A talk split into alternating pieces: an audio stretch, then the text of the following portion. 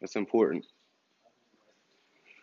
All right, so we're gonna do Mark today because we finished First Peter last week, and at the end of First Peter in chapter five, we noticed that Paul, uh, Peter called Mark his son. Right? wasn't literally his son. It was similar to what Paul and Timothy had going on. Mark was his spiritual son, right?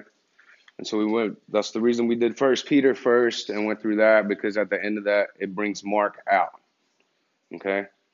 And so there's a few things that we're going to go over before we even start reading out of Mark. And there's a lot of stuff in Mark. Mark's one of the shorter gospels. There's only 16 chapters where John's like 20 something. Okay?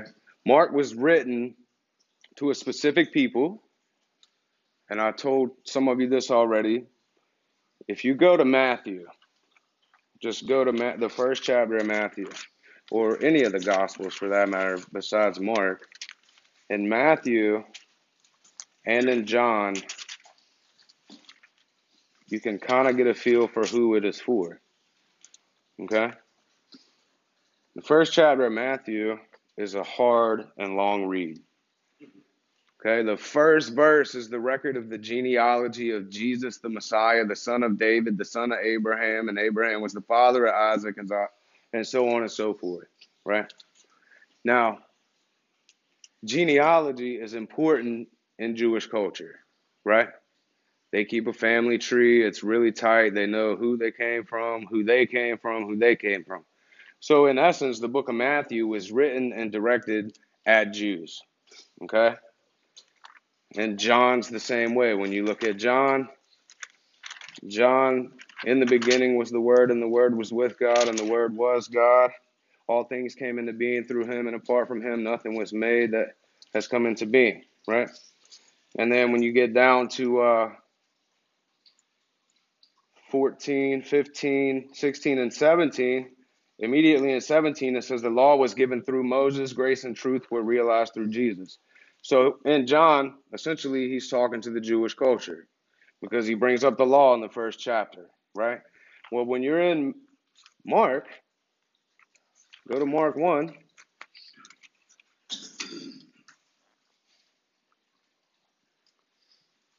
He just starts out the beginning of the gospel of Jesus Christ, the Son of God. Cut and dry. Right? In Matthew and John and in Luke, you've got all these prophetic things or these prophecies that were from the Old Testament. So, what they would do is they would go to the Old Testament, they would reference certain prophecies that Jesus actually said, because Jesus was before mostly Jewish and Roman people. So, they would reference things in the Old Testament. In the book of Mark, there's only about three or four different times that he brings up prophetic stuff from the Old Testament. Okay? He doesn't get into laws and all this other crazy stuff and, and get stuck there because he's talking specifically to a Gentile culture. Right? And so when you read, you know, we here we read, we start in John, then we go Matthew, Mark, Luke, and then read John again, right? John is good because John gives you, like Tucker said yesterday, it gives you a lot of information about who Jesus was. Well, Mark kind of just skips by all that Jewish culture and Jewish law and all that, and he gives you miracle after miracle after miracle after miracle. Boom, this is why Jesus said he is who he is. Okay? So if you've never read the Bible, everybody's going to say, well, go read John. I would beg to differ and say, go read Mark. Because it skips over all that culture and all the nonsense and all the stuff that in, in reality matters, but it doesn't really matter to a person who's not of Jewish descent, right? And so Mark gets right into it. he goes straight for the miracles. I mean, he talks about Jesus preaching in Galilee. He immediately goes from Jesus preaching in Galilee in chapter 1, verse 14, into chapter 1, verse 29, crowds being healed. Right? So he skips all of the all of the other stuff that he doesn't really think is important for Gentiles, and he goes right into healings. Right? And so the overview of Mark is a lot different than all the other gospels. All right. So you've got mainly healings and then you get into the Last Supper, the crucifixion, the resurrection. All right? And in reality, that's what's going to bring most of the Gentile culture into Christianity because they don't understand Jewish culture. They understand their own culture. And so, if hearing comes by faith and faith by hearing the word of God, he puts it in a simple way that anybody who's non Jewish can understand that Jesus is who he says he is. Okay? So, we're with that? All right. So, we're going to go into the person of Mark.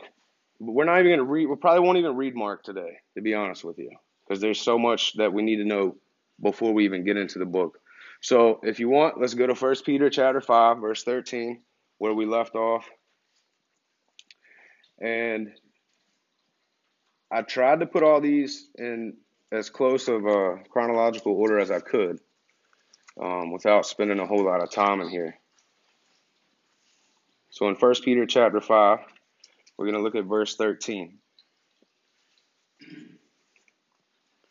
So, verse 13 says, She who is in Babylon, chosen together with you, sends you greetings, and so does my son Mark.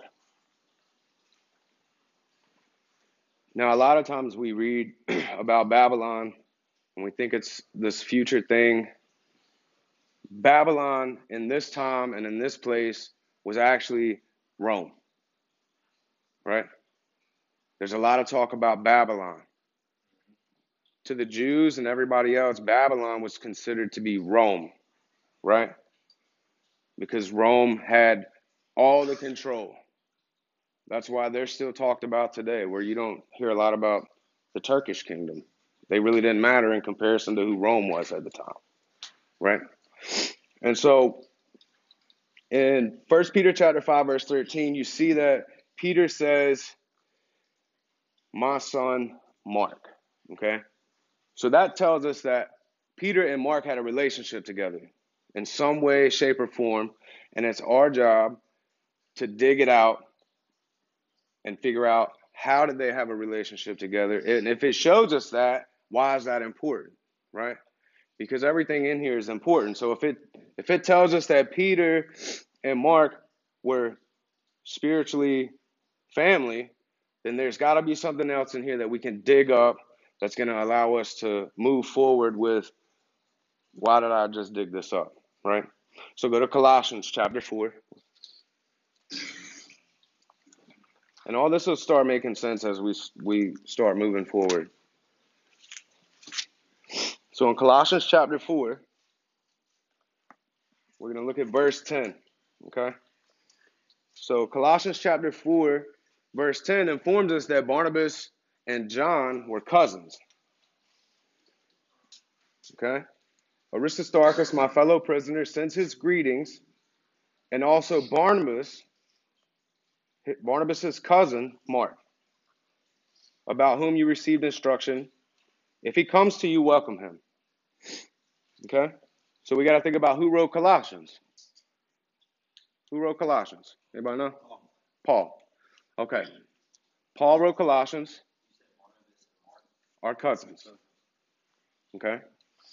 So Paul wrote the letter of Colossians, or the epistle, or whatever you want to call it. And in writing Colossians, he mentions Mark and he mentions Barnabas. Not only does he mention them, he says they're physically related, they're blood relation, Barnabas and Mark, about whom you received instructions. If he comes to you, welcome him. Okay? Now, this is going to be weird because there's some things that happen in the book of Acts between Paul, Barnabas, and Mark. Okay? So let's go to Acts chapter 12. And we're going to be in Acts for a little bit.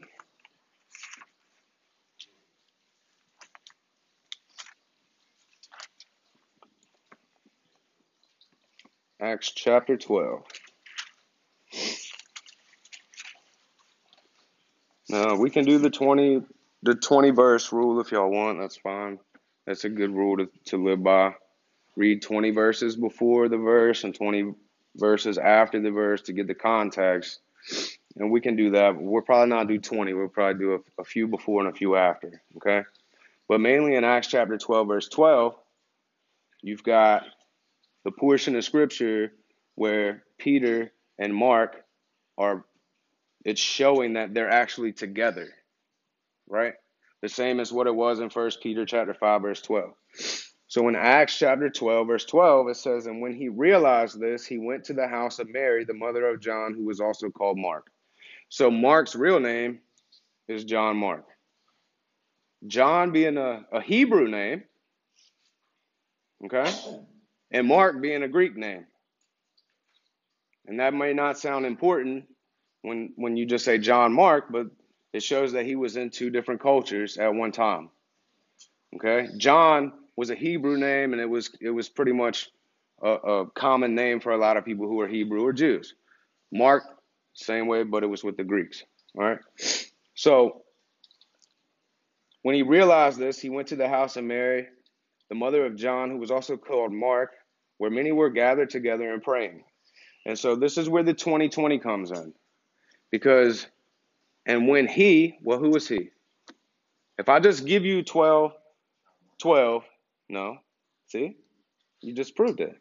And he went, well, he didn't go to John Mark's, or Mark didn't go to John Mark's, right? Because it says he went to John Mark's. John Mark was already there. So who was it? You have to go back. Starting at verse 12, or, or chapter 12, verse 3, when he saw that it pleased the Jews, he proceeded to arrest Peter also. Okay? Now, it was during the days of unleavened bread when he had seized him and put him in prison, delivering him four squads of soldiers to guard him, intending after Passover to bring him out before the people. So Peter was kept in prison, but prayer for him was being fervently made by the church of God. On the very night when Herod was about to bring him forward, Peter was sleeping between two soldiers, bound with two chains, and guards in front of the door watching over the prison. And behold, an angel of the Lord suddenly appeared, and a light shone in the cell. And he struck Peter's side and woke him up, saying, Get up quickly. And his chains fell off of his hands. And the angel said to him, Gird yourself and put on your sandals. And he did so. And he said to him, Wrap your cloak around you and follow me. And he went out and continued to follow. And he did not know that what was being done by the angel was real, but he thought that he was seeing a vision. And when they had passed the first and second guard, they came to the iron gate that leads into the city, which opened for them by itself, and they went out and went along the street, and immediately the angel departed from him. When Peter came to himself, he said, Now I know for sure that the Lord has sent forth this angel and rescued me from the hand of Herod and from all of the Jewish people, uh, and from all that the Jewish people were expecting. And when he, Peter, realized this, he went to the house of Mary, the mother of John, who was also called Mark. And they were all together praying. Okay? So, Peter got rescued by the angel. He escaped. And when he escaped, he ended up at John Mark's house. Okay? And I know it's, it's it's hard to comprehend some things in the Word, and that's fine, right? John Mark's house was Mary's house. It was Mary's house, but Mary was who? Okay, so it was John Mark's house too, right? John Mark was staying with his mom. John Mark and his mom and a whole bunch of other people were having a prayer service because Peter had just got arrested. When they got arrested, during their prayer, the angel came, let him out, and then he ended up at the house of the people that was praying for him. Right? Okay. So now we're going to look at Acts chapter 15.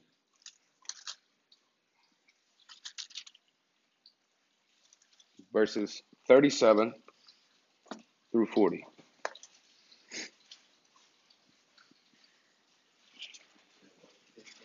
Fifteen, thirty-seven through forty. Actually, no. We'll do we'll do one through five in, in chapter thirteen. I'm sorry, I'm jumping the gun. 13, 1 through 5. I know. Get mad at me, Tim, because you messed your book up. It's all right, bro. all right, 1 through 5.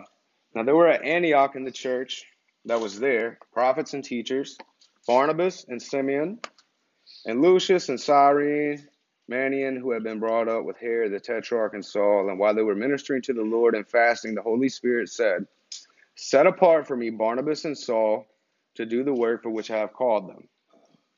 Then, when they had fasted and prayed and laid their hands on them, they sent them away.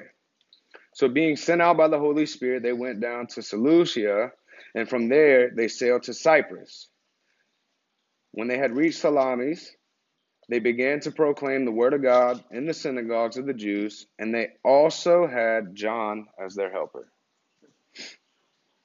John Mark. And so this is an ongoing thing in Acts. Acts, Acts gives you groups of individuals and it gives you names, but it does the same thing in all the Gospels. You've got Peter, but his real name was Simon. And really, his real name was Simeon. So there's a bunch of different things you got to look at when you read, or else you're just going to get confused about, well, who is Simon, who is Peter, this and that. Because it's your Bible. Well, that's. Yeah, come on.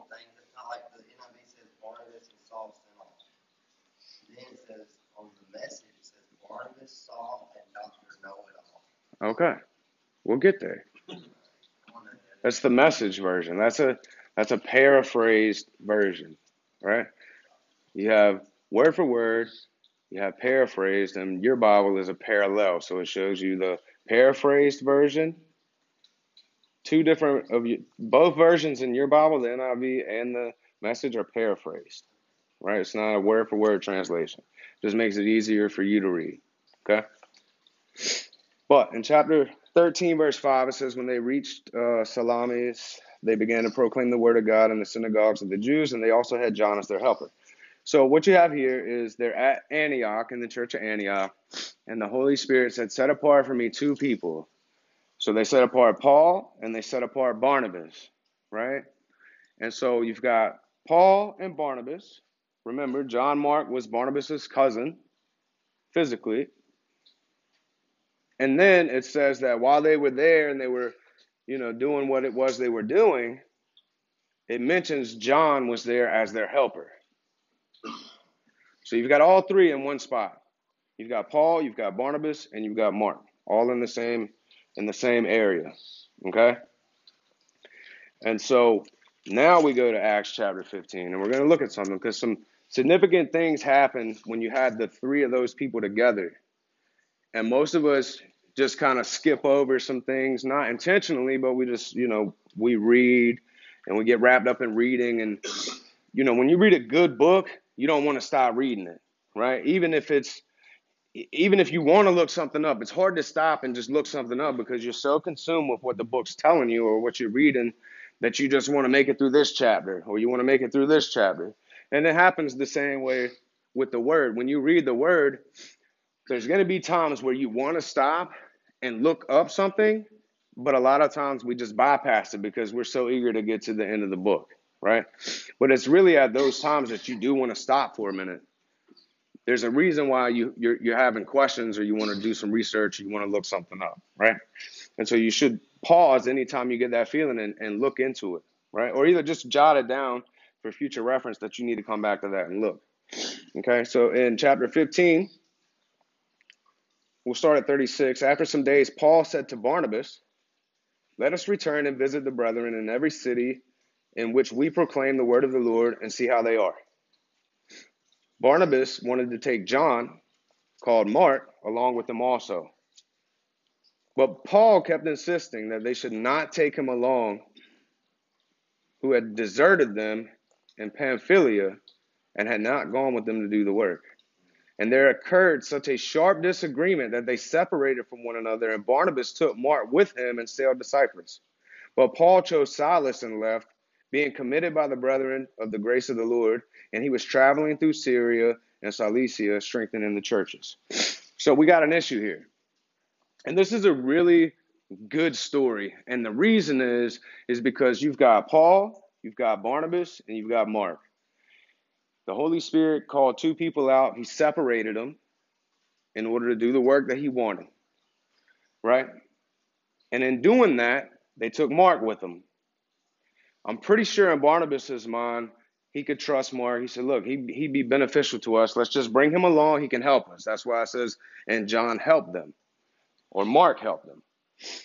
So they go to Pamphylia and they start doing mission works and, and in their process of, you know, establishing churches and founding Christians and preaching and teaching and all this stuff, some things happened between all three of these brothers. And a sharp disagreement occurred between Paul and Barnabas. Okay? And so a lot of times in the church or at the house of prayer, wherever, there's some sharp disagreements. And it's good that this story is mentioned in here because a lot of times we think everything's supposed to be happy go lucky and all this stuff. But in reality, there's three major people in here that had some really serious issues and they all split up. Paul ended up taking somebody else, and Barnabas chose his, his family over Paul. And Barnabas and Mark went on to do some stuff, and Paul and Silas went on to do some stuff. And so there's a separation there. It doesn't say that Paul didn't love Barnabas anymore, and it didn't say that Paul didn't love Mark anymore. He said Mark deserted us. You know, there, there was a, a, a trust issue there that they couldn't get by at that point in their walk. And so Paul said, you know what, you guys go ahead, and I'll just pick somebody else up and we'll go with them. Right? And that's the Christian walk sometimes. You know, we, we have sharp disagreements, and for a time or, or a season or whatever, we may not agree on a lot of things, or we may separate ourselves from each other, but in the end, it's all about reconciliation, right? Because God, through Jesus, was reconciling the world to himself. And if this story wasn't in here, would it really make a difference? Absolutely. It would make a difference. Even though God was reconciling the world to himself, we, sh- we should reconcile to one another our differences. And had this just been it, that they just split up and, and nothing else happened between them, that would be a standard in which we live by as Christians, right? Me and you got a problem. You go your way, I'm going to go my way. We never reconcile. I don't talk to you no more. I don't, you know, whatever. But that's not where it ended at, which is why this story is so important. Because if you go to Second Timothy chapter 4, we're going to look and see what happens.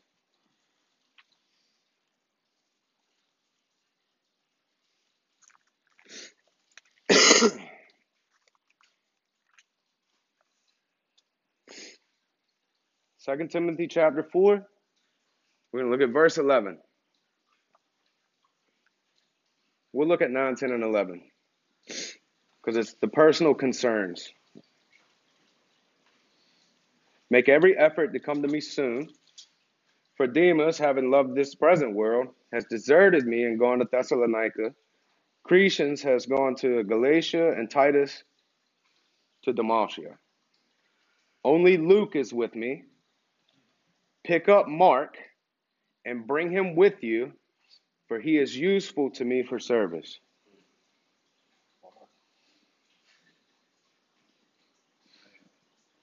They made up.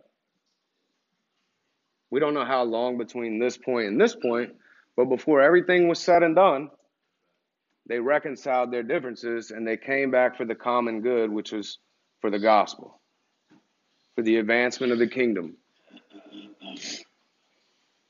Right?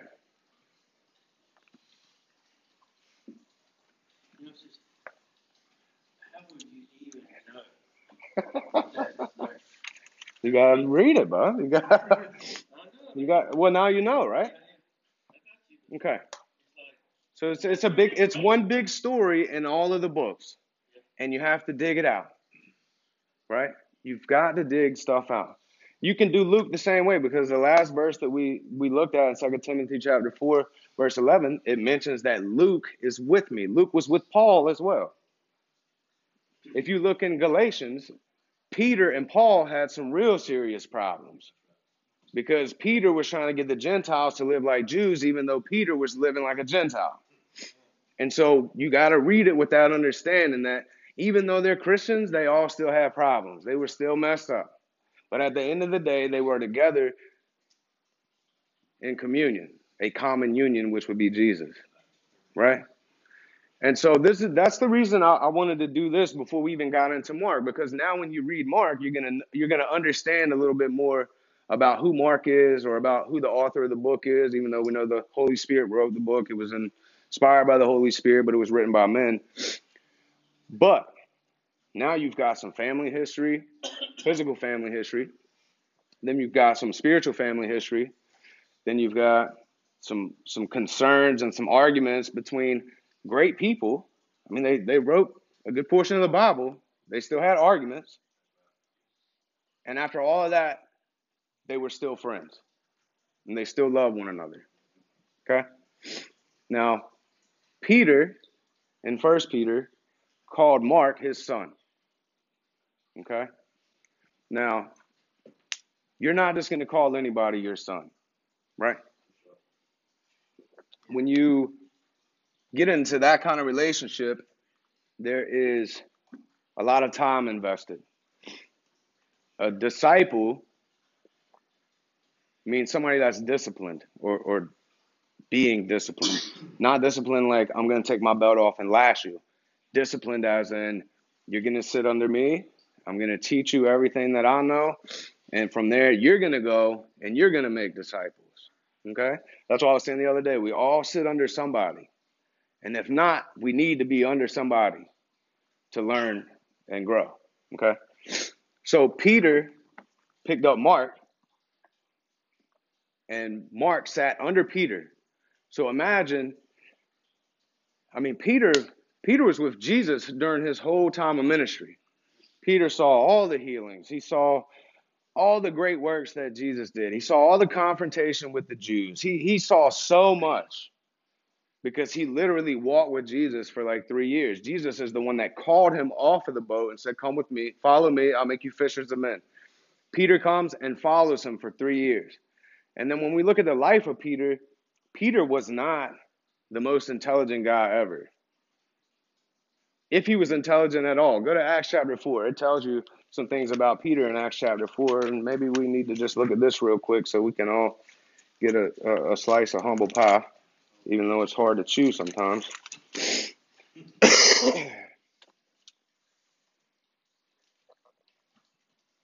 Let's see. Boldness.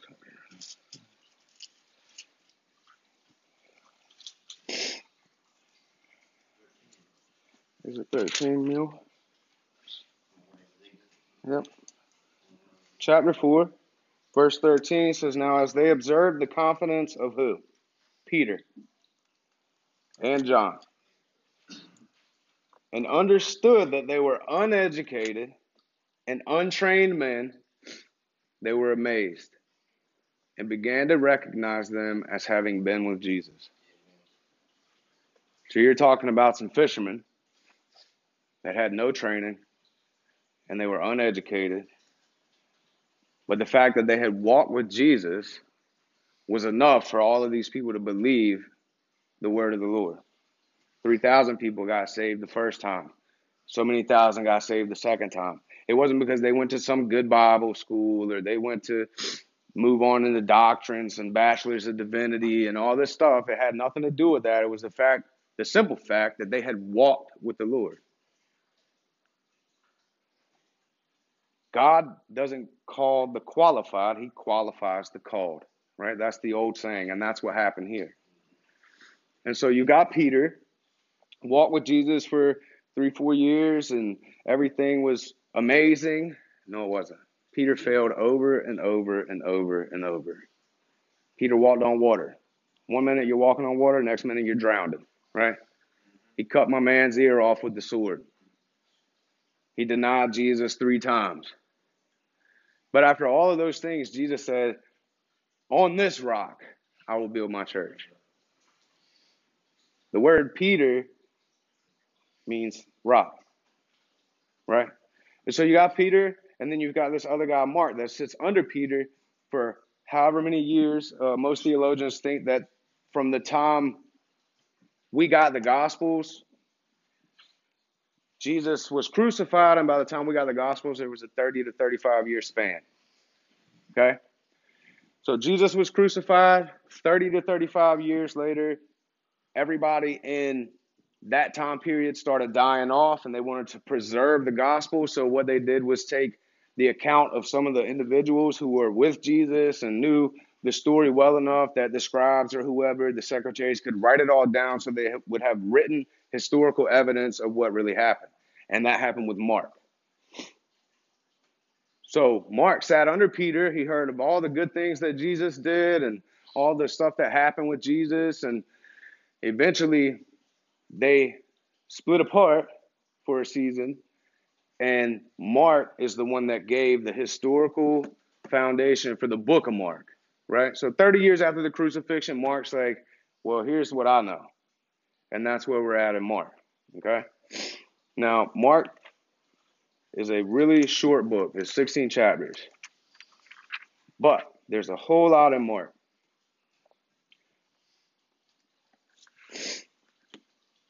So we'll just start in Mark chapter 1. We won't get all the way through it because I, I, I want to go through this at a, at a slow pace. So, Mark chapter 1, verse 1 the beginning of the gospel of Jesus Christ, the Son of God. Here's one of the prophetic words that they pulled out of the Old Testament. As it is written in Isaiah the prophet Behold, I send my messenger ahead of you who will prepare your way, the voice of the one crying in the wilderness, make ready the way of the Lord and make his path straight. He's talking about John the Baptist. John the Baptist appeared in the wilderness, preaching a baptism of repentance for the forgiveness of sins. And all the country of Judea were going out to him, and all the people of Jerusalem. And they were being baptized by him in the Jordan River, confessing their sins. Now, why is, why is that important? At that point in time, you had a whole culture of people, you know, John couldn't save anybody all he was doing was preparing the way for the Lord, right? He was making the path straight. So they were coming out and they were getting baptized.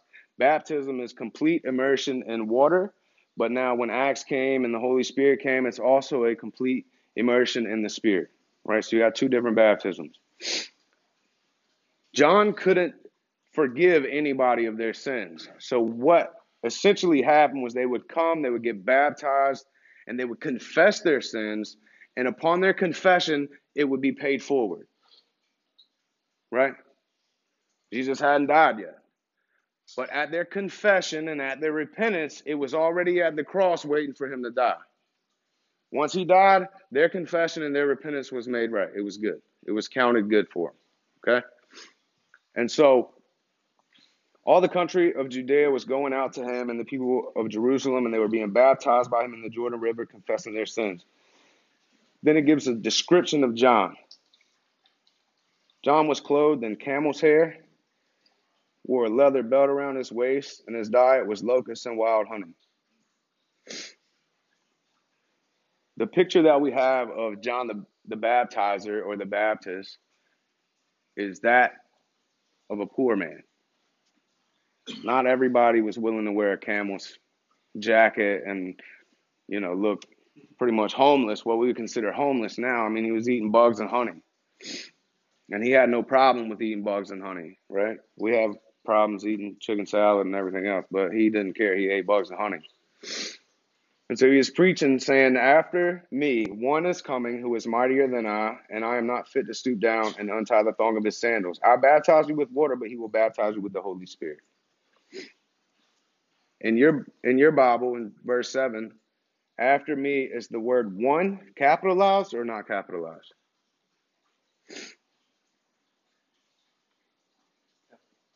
Capitalized? Someone? Yours is because it's in ASB. What is yours? Oh, you ain't there, are you? Yeah. Amen. Mark chapter 1, verse 1. But we're looking at verse 7. Is yours capitalized, Bobby? Verse 7 After me, one is coming. It's not? Is yours? No? Yours is? Because I put you on game, right? You got ESV now. Yeah. That's an ESV. Yeah. Yeah. It's important. The little things are important, even when you read the word, right? No. After me, one is coming. One. The word one. Is it capitalized? No? It should be. Because anytime there's a capitalization in there, it's normally speaking of Jesus. And I know we like to think, well, we can just, my mind would already know who that was. What, but what about what about the angel of the Lord? Is it a little a or a capital A? Because that would make a difference. That's why I was telling you about the paraphrase Bible versus a word for word translation. There's some significant differences in there. So after me, one is coming who is mightier than I, and I'm not I'm not fit to stoop down and tie the thong of his sandals. John said, "I baptize you with water, but he will baptize you with the Holy Spirit." And I think that's where we're going to stop because I've given you a lot today. Because I want to go back on verse 8 and I want to go to Acts and look at the baptism of the Holy Spirit. Okay? Because we a lot of us a lot of us know what that is and a lot of us don't know what that is and I think there needs to be a little bit of clarity about it. And we only got like 5 minutes to do that and then it's going to take more than 5 minutes. All right? So I know it's a lot, but we got past all of the stuff that's uh,